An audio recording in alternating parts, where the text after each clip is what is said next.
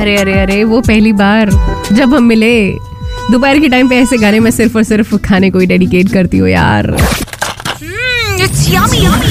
Olive का lunch box. Lunch box. Olive के lunch box में ना, आज मैं आपको बहुत ही हेल्दी और टेस्टी चीज़ जो है बनाने सिखा रही हूँ बस, आपको उसको थोड़ा सा भिगोने के लिए थोड़ा सा ध्यान रखना है साबूदाने की खिचड़ी, देखिए, मान लीजिए आप एक कप साबूदाना ले रहे हैं तो एक कप ही आपने पानी लेना है ओवरनाइट इसको भिगो के रखिए और सुबह जब आप इसको देखते हैं तो उसमें पानी जो है वो बिल्कुल भी नहीं रहना चाहिए उसको दबाइएगा मत अब मैं हल्का सा एक साबूदाना दबा के देख लीजिए, जिसमें जो है वो आपको लगेगा कि अच्छे से जो है ये यू नो बन चुका है। ओके अब उसको तड़का मारने के लिए आपने क्या करना है? एक बोल में साबु- साबूदाना जहाँ पे है, जिसमें पानी नहीं रहना चाहिए, उसको साइड में रखिए।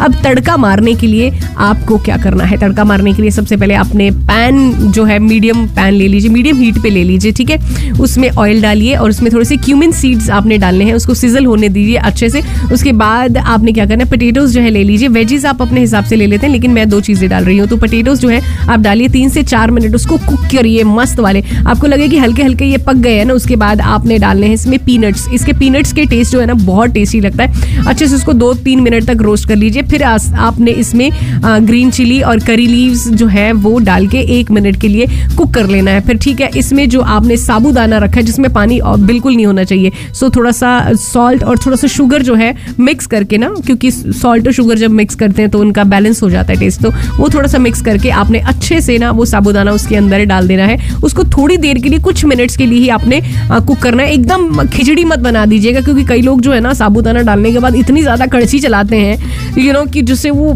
पूरा वो एकदम खिचड़ी बन जाती है। तो वैसा नहीं करना, आराम आराम से करना, और ज़्यादा देर तक इसको कुक नहीं करना, वरना पैन से स्टिक हो जाएँगे और उसका टेस्ट नहीं बनेगा, ठीक है? तो लीजिए आपकी साबूदाने की खिचड़ी जो है, वो तैयार होगी इसको चिल्ड योगर्ट के साथ खाइए, बड़ी ही टेस्टी होती है हेल्दी होती है। और आज मेरे मुँह में पानी आ रहा है। मुझे ऐसा लग रहा है कि मैं साबूदाने की खिचड़ी जो है ऑर्डर कर लूँ, क्योंकि बनाने का टाइम नहीं है। इसको ओवरनाइट जो है, वो कम से कम पानी में भिगो के रखना पड़ता है। वैसे कुछ लोग चार घंटे छः घंटे भी रखते हैं तो मैं प्रेफर करती हूँ कम से कम आप इसको ओवरनाइट जो है भिगो के रखिए। एक कप साबूदाना है तो एक कप ही पानी होना चाहिए। बराबर बराबर। वरना मामला खराब हो जाएगा। कैसी लगी आपको इस साबूदाने की खिचड़ी? बताइएगा ज़रूर, ठीक है? और आज वैसे आपके लंच में क्या है?